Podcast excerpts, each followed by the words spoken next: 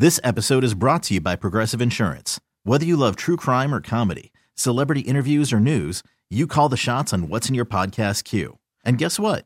Now you can call them on your auto insurance too with the Name Your Price tool from Progressive. It works just the way it sounds. You tell Progressive how much you want to pay for car insurance, and they'll show you coverage options that fit your budget. Get your quote today at progressive.com to join the over 28 million drivers who trust Progressive. Progressive Casualty Insurance Company and Affiliates. Price and coverage match limited by state law. TuneIn is the audio platform with something for everyone. News, In order to secure convictions in a court of law, it is essential that we conclusively sports, Shot clock at four. Doncic. The step back three. You bet. music, You set my world on fire. Yes, and even podcasts. Whatever you love, hear it right here on TuneIn. Go to tunein.com or download the TuneIn app to start listening. Now on the Daily Mig Show. Damn. Some birds aren't meant to be caged. Yet, here we are, butt naked, eating soggy bologna sandwiches. Figure it's time to get busy living and get busy winning. Let's play Cellmates. Cellmates is the game on the Daily Mig Show where lawbreakers become game changers. And all week long, we have been playing for Foo Fighters tickets. That show is going down at T Mobile Park on Sunday, August 18th. Let's meet our cellmates. We have Tom in Olympia. Tom, what was your run in with the law? Well, uh, when I was younger, I took a bunch of mushrooms one day, and I I ended up getting uh, really, really high. And um, my friends who I was with were having trouble keeping me from running away from them and taking my clothes off and running around naked and crawling underneath people's cars. And so they decided to put ankle cuffs on me. Oh my gosh. well, basically, you've become a toddler on mushrooms. Run around naked, You- can't keep- yes. hiding under cars. Yes. Now I don't remember that happening. Um, I just remember waking up on, uh, at a friend's house on top of a heater vent, um, kind of, you know, not quite. Uh, in, in I, I was out of sorts, I guess you'd say, and um, and then I had my. I ended up having my friend who I was at his house. Um, I put my legs up on a log and I had him take an axe and chop through the ankle cuffs because nobody, you know, there was no key. And then I had to call my mom and have my mom take me to the police station, or actually the sheriff's department, and um, have them take the ankle cuffs off me. And when I did that, the sheriff who did it just said, "You know, I'm not even going to ask you any questions." That's amazing. I mean, I would be panicked giving my friend an axe and telling them to chop. At least some he waited till the day after the Holy- mushrooms. Doing that on mushrooms would have been the worst idea ever. Oh my gosh. Oh, it wasn't the day after. No, it was the same day. Oh, I thought it was the day after. right? No, no. When I because I came down from my trip, you know, that same day, and so here I am, you know, Oh. six hours later or whatever, and I've got ankle cuffs on, and I gotta, I got to, I got to do something. I can't walk anywhere. That is unreal, Tom. Thank you so much. You have the best friends in the world. We also have Yeah, cellmate kidding. you know. Danny Oh, in hold on a Kirkland. Hey, how's it going? Hello, Danny. It's going great. What was your run in with the law? So I'll start by saying uh, I work in aerospace, and uh, like in 2017, uh, I wanted to work, you know, for SpaceX uh, or you know Blue Origin. Yeah. Or sorry, not not Blue Origin, but SpaceX, just a boring company or whatever. And uh, a lot of people don't know, but Elon Musk, he got to start by like cold calling CEOs. So I decided, well, I saw that he did a TED Talk in Portland the previous day, and there was a SpaceX launch. Well, there's a SpaceX satellite factory here in Bellevue, and I figured he might actually be there rather than in Florida. So I showed up there with a bottle of whiskey and some cigars, and they were kind of like, "Well, what are you doing here? He's not here." And I was like, "Yeah, he is, because he did a TED Talk yesterday, so in Portland. So I'm sure he's here and not in Florida." they kind of looked at me weird, and they were like, "All right, well, you have to wait, but off the property." And so as people were walking by, I kind of was like, "Hey, man, is Elon in there?" Blah blah blah. And a couple people kind of confirmed it. Well, this guy I had been talking to in like a SpaceX kind of sweatsuit comes out and goes, "If you talk to anybody again, I'm going to arrest you." And I was like, "Uh oh." Well, little did I know, this launch was like the first launch they did for the Air Force, and it was like some spy satellite. And after this, I started noticing cars sitting outside of my house at like two in the morning in Burien. Turns out I ended up on a federal watch list. Uh, Wow. They didn't know if I was like a terrorist or like, you know, the next Timothy McVeigh or whatever because I'm former military. And this lasted for about six months. And then I think they figured out that I wasn't and they moved along. Which is crazy. You show up to the station with a bottle of whiskey and cigars and you're getting hired. Yeah, right? That's what I figured, man. So innocent. Well, Steve, based on these two stories, who do you think should go first in the game of cellmates? Both of these are great. This is amazing. You know what though? I still love the visual of a man with ankle cuffs and a log and an axe on mushrooms. Let's go with Tom and Olympia first. All right. And uh, to my cellmates today, I hope you guys are brushed up on your Seahawks trivia because we are going to go that direction this morning. Going with Tom and Olympia to start things off under Pete Carroll. The Seahawks won their first Super Bowl on February 2nd, 2014. Which team did they defeat 43 to 8? The Broncos. Danny and Kirkland, true or false? Former Seahawks head coach Pete Carroll has a master's degree in physical education. True. Tom and Olympia, which local family was the original majority owner of the Seattle Seahawks? Oh, jeez. The original family. Oh, God. Oh, I do not know the answer Oh, to this oh, question. Do I ask Danny the question? Okay, no. No, no. All right, Danny. Danny and Kirkland, the Seahawks were an expansion team in 1976, along with what other team? Tampa Bay Buccaneers. Dude, nice job, Danny. Nice work, Danny. You won the tickets. Did you did you know which family, which local family was the original majority owner of the Seahawks? I did not, but I'm a Vikings fan, and they were in our division, so I knew what year the Buccaneers came in. So I'm actually pretty Nice. glad that. What a random way to remember that. That's awesome. Well, just so everyone knows, it, was, was the the Nordstrom, family. Nordstrom. The yeah. Nordstrom. There you go. Well, congratulations, Danny and Kirkland. That was a great, great cellmates. Absolutely. That's going down in history. Speaking of the Seahawks, we're fired up. We have another Seahawk opportunity to talk with one of uh, the great Seahawk players. Is he on hold already? By chance? Why don't we just go right into him? Let's do it. You know, instead of playing a song, let's just go right into it. Let's just let's just change things up there, Taryn, because this guy we shouldn't keep him waiting, and he's pretty damn phenomenal. He won the Super Bowl with the Seattle Seahawks. He's one of the most beloved Seahawks of all time, and one of my favorite dudes as well. Please welcome to the show, Luke Willson. Luke, What's up? What's up? How are you doing? oh dude, we're fired up to have you on. I, I'm excited. It's been a minute, man. Migs, how's things? Things are good. I have a quick question before we get into the Pete Carroll stuff. Um, Is our like you know our statute of limitations gone now that we can talk about the the greatest Seahawks season where we got to play hockey together every week? It's gone. Yes, we can chat about it. So that just- was all time.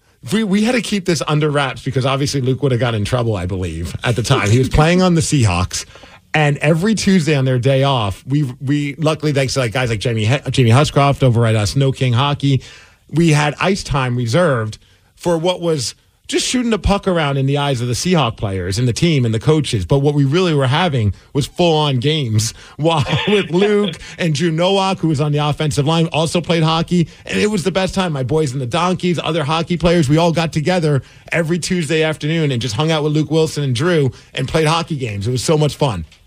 You know what's funny, Migs, is I tell people that story all the time. They look at me like I'm insane. And I don't know if I've ever told you this, but what kind of uh let's let's say extinguish that flame because I remember me and Drew heading out there every Tuesday and it was a blast, you know, and I kind of knew I shouldn't be doing it. Yeah. And then the damn college kids came back for Christmas break. So, anyways, for those of you listening, me and Drew Nowak, we're going out there. Migs playing goalie. Everyone's having a blast. And then Christmas break happens. the college kids came, and all of a sudden the level of intensity started Yeah. to go through the roof. And I remember I ate a puck off my ankle. Yes. And it was like a moment where a kid took a slap shot, hit my ankle, and I just sat there for like two seconds before I moved anything. It was like, please don't be hurt. Nothing was hurt. You know, I didn't even think I got a bruise just hitting me in the right part of the skate. But I remember after in the locker room being like, man, I think that this has evolved from a fun shoot around to a bit of a competitive ordeal. And that was kind of the end of that. But I- that was some fun times. Dude, I remember that because for a while it was just like me and a bunch of my donkey buddies. We're all just, you know, no one's, no one's gonna, none of us are being tryhards in this situation. We're all just having fun. We understand that you guys are professional athletes, but then you're right. I forgot about that. There were a bunch of college kids, which good kids, but I think they were just trying to prove themselves. And it's just like, dude, what are you trying to prove? We're just trying to have fun, and it was so much fun, like hanging in the locker room, hearing some of the stories. It was just such a cool vibe. yeah, it was a good time. And I think that you nailed it. Like the hockey locker room, I've been a part of a lot of different locker rooms, but the hockey lock- locker room is always a special one because it, it's, I mean, it's story time all the time. You know, it's not like uh, football, you're kind of getting ready to go to like a very physical battle. And obviously, hockey is a battle, but not the level we were playing. Right. And uh, it's just a, it was a good time. And I think myself and Drew Nowak really uh, kind of helped us mentally decompress a little bit and enjoy our lives in the middle of a tough season. And Drew ended up after retiring. Now he's back home and he's a beer league beauty. He plays on beer league hockey teams. He sends me pictures of him like winning championships. I'm like, this is hilarious. I can see that. He's a family man right now. I bet that's his uh, his go to going out there. I was shocked. Again, Drew didn't have the longest career with us, which I thought he got screwed over a little bit. But uh, he was a big boy, and boy was he smooth on the ice. I remember when he first came out there. You know, being Canadian, and I played pretty high level my whole youth. I was like, this kid's going to be a typical American hockey guy, probably good locally, and that's it. And then all of a sudden, he got out there, and I was like, oh my God, like Wisconsin, which is where he's from, I guess really does have good hockey players. This kid can rip. His I slap was shot. impressed. His slap shot was like a bullet. Yes. Yes, I remember that. Pretty wild. We're chatting with Luke Willson, who played five seasons with the Seahawks, won a Super Bowl. But honestly, was there ever any chance of you going professional in the hockey world? Because it sounds like you had some mad skills, my friend. Uh, I don't think so. You know, as a kid, that was kind of the dream. And then uh, probably midway through high school, it kind of became a little more baseball, football uh, for me. And that was that. I, uh, I still, you know, do like watching hockey here and there. I don't watch it very consistently, but if there's a big game on, I'll uh, tune in. And I'm, I'm currently just for the football season living in the Toronto area. So as you can imagine, there's quite a bit of hockey chat. So I like to keep abreast of what's going on. But yeah, baseball, football was kind of more my jam as I got older. And Luke, we wanted to have you on, obviously, with the news of Pete Carroll yesterday. 14 seasons, no longer going to be the coach of the Seattle Seahawks. And obviously, you were coached by Pete from the, from the, really from your, your start in the NFL and won a Super Bowl with Pete. And we're just loving to hear like some stories. And like we had Mondre G, former coach, assistant coach for the Seahawks. He was sharing some great stories about Pete Carroll earlier this morning. And just love to hear like your first thoughts when you heard, okay, Pete's done. What are some of those memories that just like kind of instantly got triggered in your head uh, being a player under Pete's regime? Migs, honestly, I have so many that it's hard to like pinpoint. And I was sitting here thinking before you called here this morning, I'm like, what are some of the ones? Like, there's a few that I always go to, but there's so many that I just, you know, have stored in the back of my head. So I'll kind of go a few that a lot of them for me was when I was younger. And one of the ones I love telling is I got drafted here in 2013 you know, we start that year 11 and 1. This is a Super Bowl season. We end up 13 through. We have the one seed. And I mean, I'm swimming. You're a rookie. I was playing on a veteran team. Like clearly the goal was to win the Super Bowl. We all knew we had the talent, et cetera. And the last game of the season, this would have been, you know, probably a few days before New Year's. Um, we play the Rams at home. And we actually have to win that game because if we would have lost it, I believe my memory is correct, we would have ended up 12 and 4, but the Niners were also 12 and 4, and we would have lost out on the tiebreaker. so if we we go into this final game, it's still a big ordeal. Everyone in Seattle knows the Rams have given us problems since the dawn of time. It feels like, and uh, we end up winning. Late in the game, I get a bit of an ankle sprain, and I'm not sure how bad it is. I got to go do all the tests, and I, I'm slightly worried that I'm going to miss next week. It's Seattle. It's now January. We got the one seed. We have a bye, and uh, I'm up there super early to go get treatment or whatever the Monday or the I think, I think it was Monday morning, the day after the game, and uh, I'm walking up, and I think Migs, you've been there, but our cafeteria is on the second floor at the VMAC there in Renton. And I don't know Pete like I do now. Again, I'm a rookie. I've been there since April. And there's hardly anyone in the facility. And I'm walking by Pete, and Pete is shaking. We're on the stairwell. I'm going to the cafeteria. He's coming down to the locker room. He's shaking with excitement.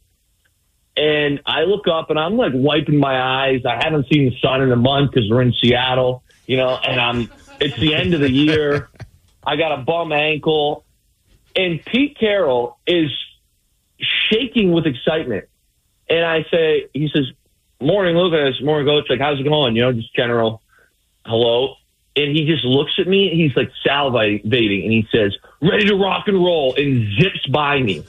And I remember sitting there like eating breakfast before treatment and thinking to myself, if this guy, I don't know how old he was in, in he's 73 now. So let's say he was 60 years old then, uh, or six, whatever, 63. Um, if this guy at 63 can have this much energy at 6 a.m. in the morning when we don't even have a team to play, you know, we don't, ha- we're in a bye week theoretically here. We have no one to play. We have nothing going on that weekend. It's 6 a.m. in the morning, and he's that fired up about this day, about the zest, about this team, about the situation, enjoying it that much. What the hell am I doing here as a 23 year old sitting there wiping, you know, the sleep out of my Yeah. eyes, being a, you know what, about my ankle? And that kind of like weird moment for me just like changed my whole outlook on a lot of aspects of my life, both on the field and off the field. So that to me was one moment. Again, if I, you ask Pete, I don't think he'd even remember it.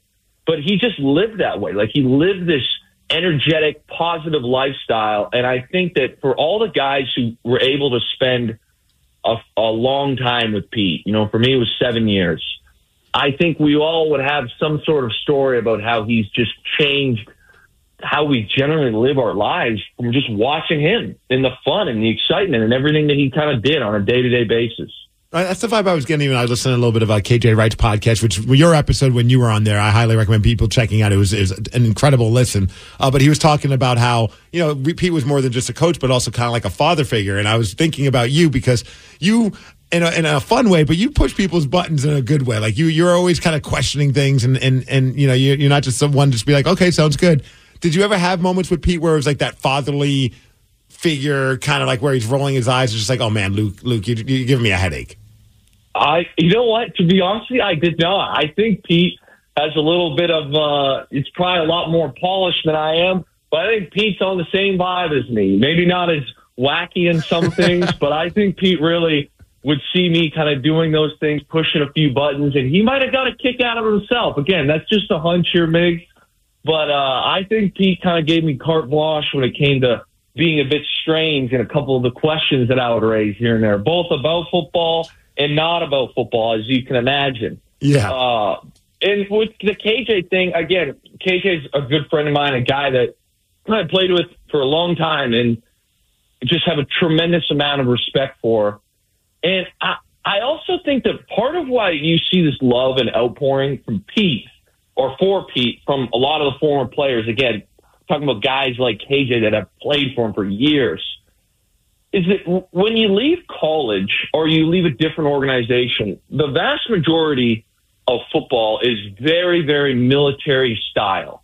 Like I remember sitting there and I did not go to a big time football program, but it was just like everything was a struggle and it was fall in line and stand in line and, you know, very dictatorship vibe. That's generally how the NFL and football is as far as your coaches go you show up to Seattle and you got this iconic head coach who's won three national championships at USC. I mean, I think he was 97 and 19. That was his record in, at USC, which is, I mean, it's unbelievable. And then all of a sudden, it's like we're blaring Snoop Dogg music at practice. He's sprinting all over the field.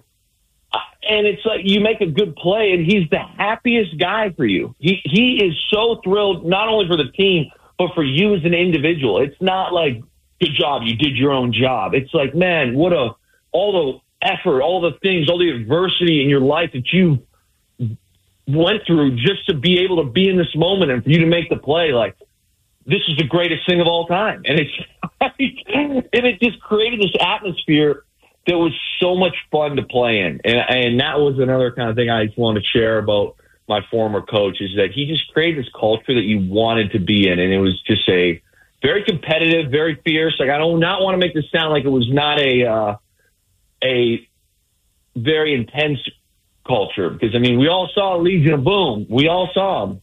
You know those boys are coming down and playing very intense, but uh, it was still at the same time just something electric to be in. I think I feel like that might be. And I mean, I'm answering for you, but I feel like that's a big part of why so many players, when they leave Seattle, eventually they seem like they either want to come back as a player or just come back and be around that atmosphere after they're done playing football. Yes, uh, you know, and I kind of lived that firsthand.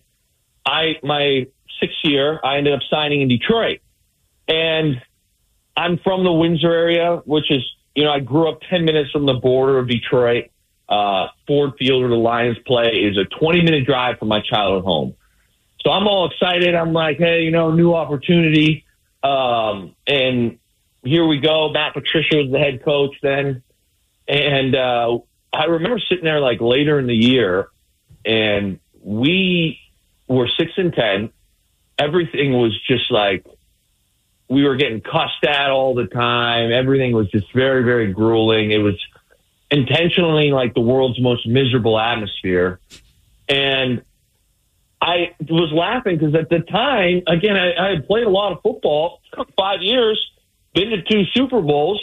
The next two years, we lost in the playoffs to the eventual NFC winner in Atlanta and Carolina. Flip those around, I believe, but you get what I'm saying.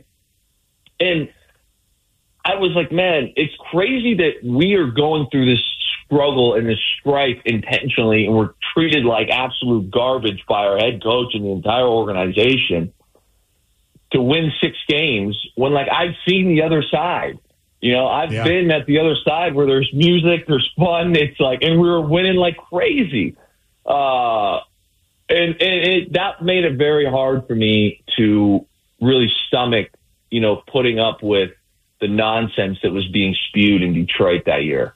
Uh, just because, again, I had seen the other side and I I'd been a Super Bowl champ and I had a general idea of what that culture was like and what we were trying to establish was not it. I'm not, to this day, I'm not sure what we were trying to do.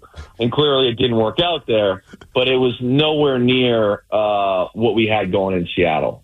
Uh, Luke Willson, I, we, we, we got to run, my man, but thank you so much for taking some time out. And dude, the texts are flying in. So many people are happy to hear your voice again. You are one of the most loved Seahawks players, and, and we got to see it firsthand how awesome of a dude you are.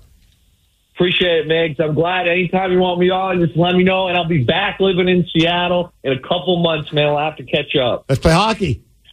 Let's go. Let's go. I know some college kids that would like to get back out there on the ice with you. Thanks, Luke. See ya. Luke Willson, former Seattle Seahawk. What a treat. I just love him. All morning long celebrating the career of Pete Carroll, 14 years as head coach, and that has come to a close. And we're we're a little bit sad, but there's a lot to celebrate as well. We are going to chat with the host of Mitch Unfiltered, Mitch Levy, at 817. The Daily Mig Show. This episode is brought to you by Progressive Insurance. Whether you love true crime or comedy, celebrity interviews or news, you call the shots on what's in your podcast queue. And guess what? Now you can call them on your auto insurance too with the Name Your Price tool from Progressive. It works just the way it sounds. You tell Progressive how much you want to pay for car insurance, and they'll show you coverage options that fit your budget. Get your quote today at progressive.com to join the over 28 million drivers who trust Progressive. Progressive Casualty Insurance Company and Affiliates. Price and coverage match limited by state law. TuneIn is the audio platform with something for everyone. News. In order to secure convictions in a court of law, it is essential that we conclusively. Sports. Got clock at four. Doncic. The step back three. You bet. Music. You set my world on fire. Yes. And even podcasts. Whatever you love, hear it right here on TuneIn. Go to tunein.com or download the TuneIn app to start listening. Nerds. Today's episode is sponsored by Nerd NerdWallet's Smart Money Podcast. Get your head in the financial game with smart investing and budgeting tips straight from the nerds. NerdWallet's experts will set future you up for success with dependable, fact-based insights. No financial misinformation allowed. Learn how to save on your summer vacation, find your next credit card or loan for a big purchase, and invest in your next index fund. Make smarter decisions in 2024. Follow Nerd NerdWallet's Smart Money Podcast on your favorite podcast app. For joining the Daily Mig Show this morning, Rockaholics, to chat about the incredible 14 year career Pete Carroll had as our head coach of the Seattle Seahawks. And I'm very excited to talk to our next guest because we talked about it last time when we had him on after the Seahawks season was done. And I'm very, very curious to see what he's thinking right now. The host of Mitch Unfiltered himself, Mitch Levy. Mitch. I, I noticed you didn't introduce me as a friend this time, so uh, I, we got that straight now. Yeah, okay? we're So- back to acquaintances. Back to acquaintances. yeah, yeah, yeah, yeah. What do you think? Are you are you sad, Migsy? You're a big you're a big Carroll guy, right? I'm a huge Pete Carroll fan, and I'm super sad. I'm also excited. I mean, sometimes uh, dude, change sucks, obviously, but three seasons have not gone well. I, I felt like something had to get done during the offseason, whether it be the other coaches, some personnel, or whatever it may be. Uh, it- watching the press conference, that definitely tugged on my emotional heartstrings. Like, you're just like, oh, are we making the right decision? But I, I guess I won't know until we find out who the next coach is going to be. We talked about it. What was it on Monday, Tu- Tuesday, Monday, Monday, Monday. morning? Um, your fourth show, so that makes this your fifth, sixth, seventh show. So I'm on four and seven, right? Okay, Yeah. good, good. Um, you know, it was a big decision that the Seahawks and Jody Allen had to make, and it really comes down to whether you're satisfied with where they've been the last many years, which is a good, not great, not super relevant in terms of the Super Bowl and winning world championships, but a team that's uh, very close, if not in the playoffs every year. Are you okay with that? Or if you live in New York, Chicago, or a pl- Philadelphia, are you not okay with that? And you risk bringing somebody in that doesn't work, that goes four and thirteen, and then you become a team that drafts very high.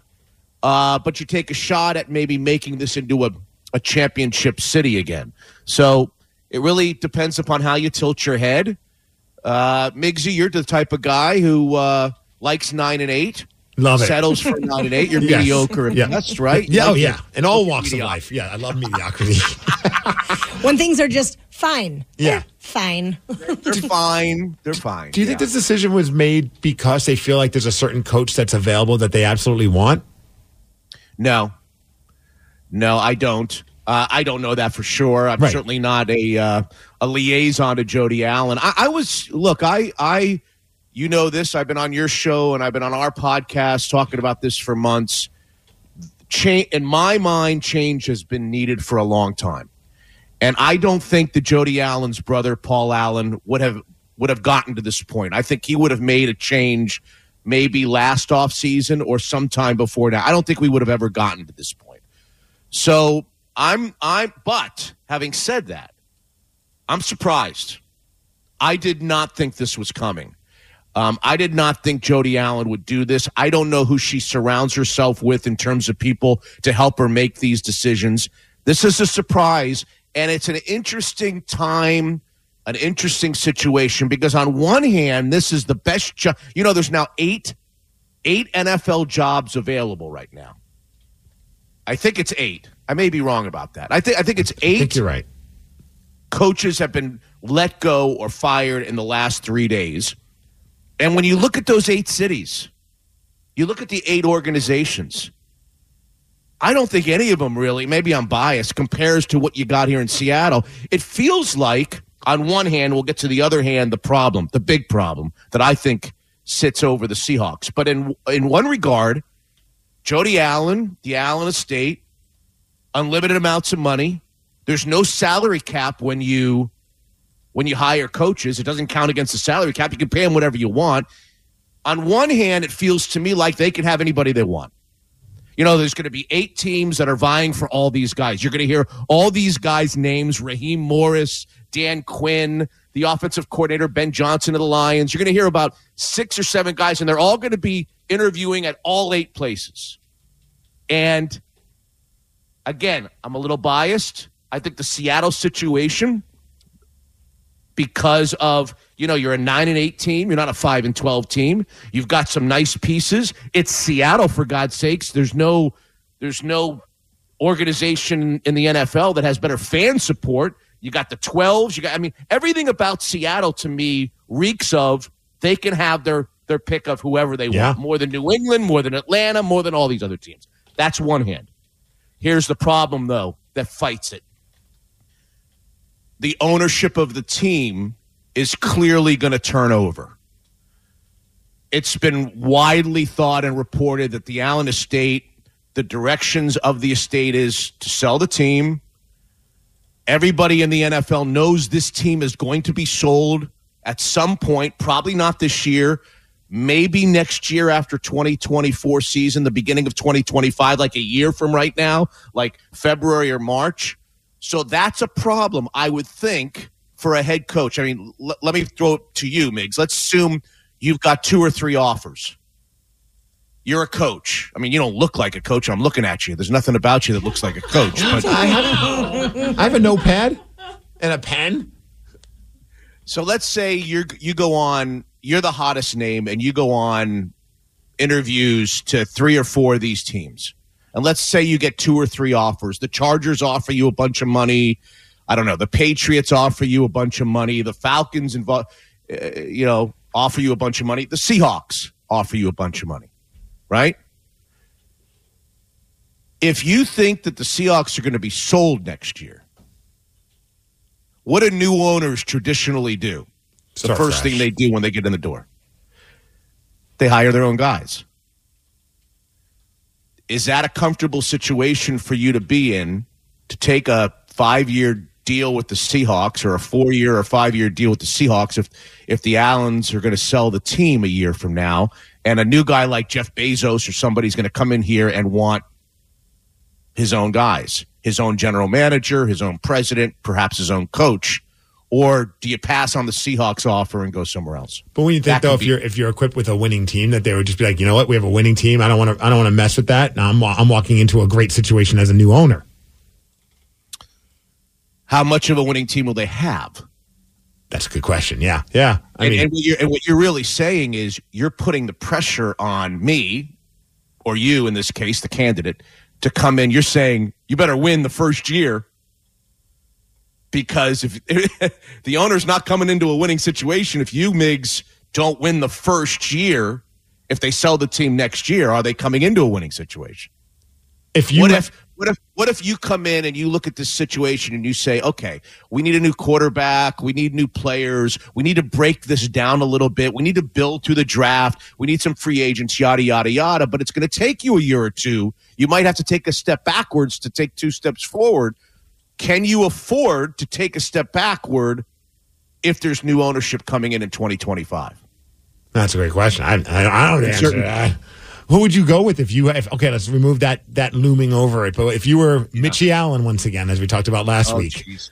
who if you were gonna still- I still don't see. I'm looking. I don't see the boat. But go ahead. Yes. who would you who's the one that you would like? I would love to see that person coach the Seattle Seahawks right now. Oh. I wish you asked me the opposite. Who don't I want to see them? Okay, who don't you want to see then? Jim Harbaugh. I saw that name, dude. I think Seahawk fans would lose their mind if that happened. I, I I might seriously have to move. Yeah, it would feel a little icky. It'd be icky. Oh my! Ick, a little, a Karen, a, lot. little. You're being nice on, on show seven. If this were show seventy-seven, you would say not. You wouldn't use the word little. It'd be very, very icky. I don't want Jim Harbaugh. I don't know. I don't know that there's one guy because I'm a little torn about the type of coach. uh, We talked about this on Monday with you guys. You could go with an offensive guy, a young offensive coordinator, maybe the guy from the Lions, let's say Ben Johnson, who's really well thought of. He's an offensive, young offensive guru, if you want to call him that. He's done great things with Dan Campbell and Jared Goff, and they're playing in the playoffs, and he's going to be a hot property. You could go with a young, but he's never been a head coach, and you really don't know what you're getting. And a lot of those guys fail. A lot of those guys who are great coordinators fail as head coaches, and then they go back and be great coordinators again. You can do that route. Or you can go with the name that a lot of people like and I like, Dan Quinn, mm-hmm. who John Schneider, who's going to be, if not the biggest voice, one of the biggest voices in, discer- in determining who the next head coach is, has great respect for and has a great has a great history with Dan Quinn when he was here. He also is a head coach for the Falcons, so we know what he looks like as a head coach. He also took the Falcons, I believe, to the Super Bowl as a head coach. He's now gone back to be a defensive coordinator with the Cowboys, and he's done a great job with the Cowboys. In fact, he did such a great job with the Cowboys that he may have cost himself a job because there was thought that he would be the next Cowboys coach. But he did such a good job with their defense that they're such a high playoff team now. They don't need Yeah. a coach. They're not going to make a change. So there's that route. There's another guy named Raheem Morris, who was a coach, a head coach, a young head coach a few years ago that a lot of people think was probably too young. He wasn't quite ready yet. He's now the defensive coordinator of the Rams, Aaron Donald.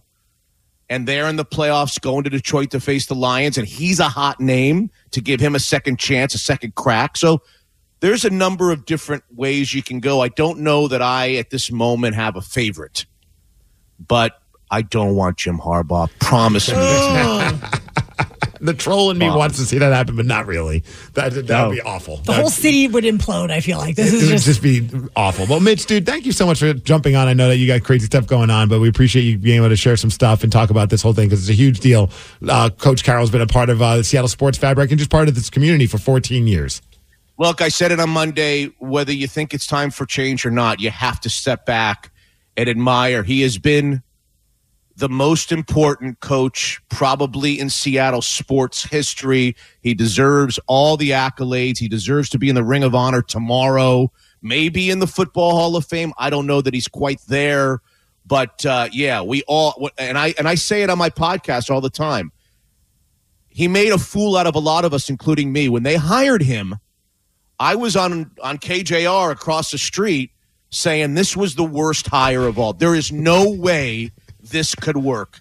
It can't work. It won't work. I gave him 50 games. I literally went on the air the day that he was hired. I said, "You guys talk to me in 50 games, he'll be out the door." 14 years later, Now, how'd that work out for you? people Are people are still listening to my podcast. They have no reason to listen to me after what I said about Pete Carroll 14 years ago. So, yeah, he made a fool out of all of us. Right on, Mitch. Thank you so much. And again, check out Mitch Unfiltered. Episode 270 is out now where, wherever you get your podcast. Thanks a lot, man. Thanks, guys. Take care. well, there's a woman who has been accused of trying to poison her husband, and it's all because a soap opera star told her to do so. This story is completely insane, and we're going to tell you about it after Green Day. The Daily Mig Show. You are listening to the Daily Mig Show on the Rock of Seattle. A woman in Massachusetts is accused of trying to poison her husband after a scammer who was pretending to be the soap opera star Thorsten Kaye. of The Bold and the Beautiful, of course. That sounds like such a, a soap opera actor name. That or an adult film star. Thorsten Kaye. Thorsten. Well, apparently, this scammer pretending to be Thorsten K told her to do this. Her name is Roxanne Doucette, and she is That charged also sounds with. like a soap opera name. You're right. Right? You're right. Charged with attempted murder. I always, you know, whenever you get like these little spam emails, I don't know, you guys get, I don't know if you, I get them every day. I feel like there's something that wants you to click on something. I'm like, who is so dumb to click on these things? Of course, the joke is, you know, like the, the, the prince that has a bunch of money that he wants to give you. Like, who's so stupid to do that? But then you hear a story like this, you're like, well, that's even dumber. Like somebody believed that a soap opera star is, is talking to them, just randomly pick somebody out of the blue, and I'm going to start flirting with you. But your husband's in the way. Oh, God. Well, here are some of the neighbors talking and speculating about what happened after they heard the news. like a lifetime movie. Yeah, when I saw the picture, I was like, oh my gosh, Ridge from Bold and Beautiful. I was like, oh my gosh, what am I reading right now? This cannot be real. What did she use? You know, was it rat poisoning? Was, you know, gosh, it's like scary. I mean, that is Have you ever been scammed? I have not. I think my I have a sister that got scammed. I think my dad once got scammed. Wait, the National Treasure the got national scammed? treasure. How Craig so? Daly. Well, he was looking at an Evite invitation that had come up, and there was something in the middle that said like, "Click here for whatever." Did he get that email invite from sorry dad, BJ? Because that happened just recently with him. Something along those lines. Yeah, my dad uh, sent out an email to many people, and I want to just say I didn't fall for it, but my brother did. I checked when the email was sent. It was like at two in the morning. Like, why is he getting up just sending Evites? Also, why is he sending Evites out in 2024? Who's Exactly. using Evites? I don't know. My, my- dad falls for scams all the time. And I've now told my parents, like, if you get any correspondence from something that looks fishy, please pick up the phone and call me. Do not click anything until we have had a chat. My dad's the one that would be like the, hey, don't open that attachment from me. I've been hacked again. I'm like, you haven't been hacked. I mean, I guess kinda. You keep, you keep clicking on things because you don't know how social media works. Yeah. He's that guy. He'll always send the chain letters. He'll always send that. It, it cracks me up. Like, you know, it's just like, oh, here, here we go again. And then uh, my friends will be like, hey, I got a weird message from your dad. I'm like, don't open it. Just Ugh. ignore it. He, he's going to eventually put up a post on his Facebook saying, don't open it. I know exactly what's going on. Our poor parents. We got to watch out for them.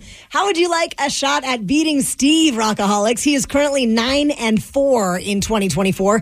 206 803 Rock. We will play Beat Migs at 847. But earlier this morning, we played a Foo Fighters Pete Carroll remix. And I'm telling you, we are getting request after request to hear this song. So we're going to do it right now. The Daily Mig Show.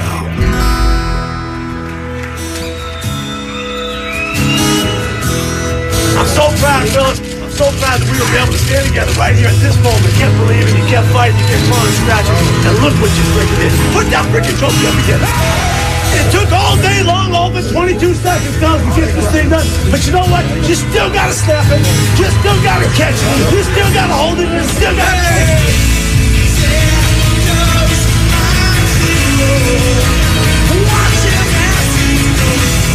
Everybody had to hang all day long. The defense, the defense did a fantastic job today, fellas.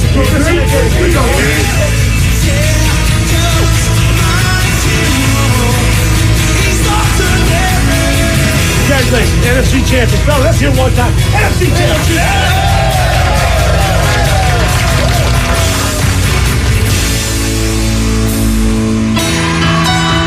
know, there's a lot of cool stuff here, but let me tell you something.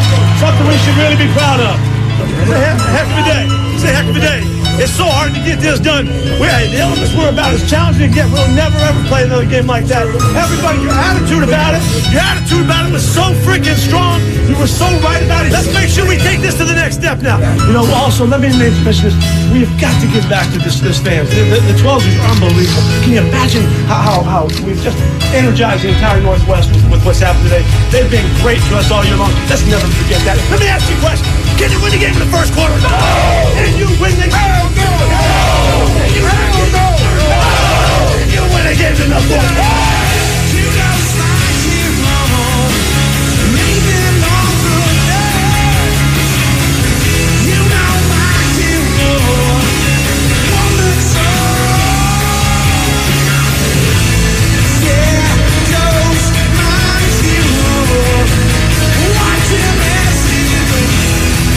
close as we are right now, we will never be separated in this moment. fellas. Look, guys, let's make sure we always remember that.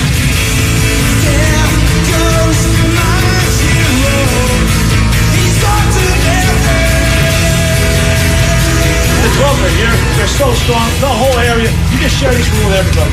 You show what it is to believe in one another. So we should be very, very grateful for the guys in this room. This episode is brought to you by Progressive Insurance. Whether you love true crime or comedy, celebrity interviews or news, you call the shots on what's in your podcast queue. And guess what? Now you can call them on your auto insurance too with the Name Your Price tool from Progressive. It works just the way it sounds. You tell Progressive how much you want to pay for car insurance, and they'll show you coverage options that fit your budget. Get your quote today at progressive.com to join the over 28 million drivers who trust Progressive. Progressive Casualty Insurance Company and Affiliates. Price and coverage match limited by state law. TuneIn is the audio platform with something for everyone. News. In order to secure convictions in a court of law, it is essential that we conclusively. Sports. Shot clock at four. Doncic. The step back three. You bet. Music. You set my world on even podcasts. Whatever you love, hear it right here on TuneIn. Go to tunein.com or download the TuneIn app to start listening. Nerds. Today's episode is sponsored by NerdWallet's Smart Money Podcast. Ready to expand your financial game? NerdWallet can coach you on smart strategies like choosing investments, finding your next credit card, and setting a budget that works for you. Score major points towards your summer vacation by learning expert tips for choosing a high yield savings account and how to build wealth by investing in index funds. Slide into summer with smarter decisions in 2024. Follow NerdWallet's Smart Money Podcast on your favorite podcast app. Future you will thank you.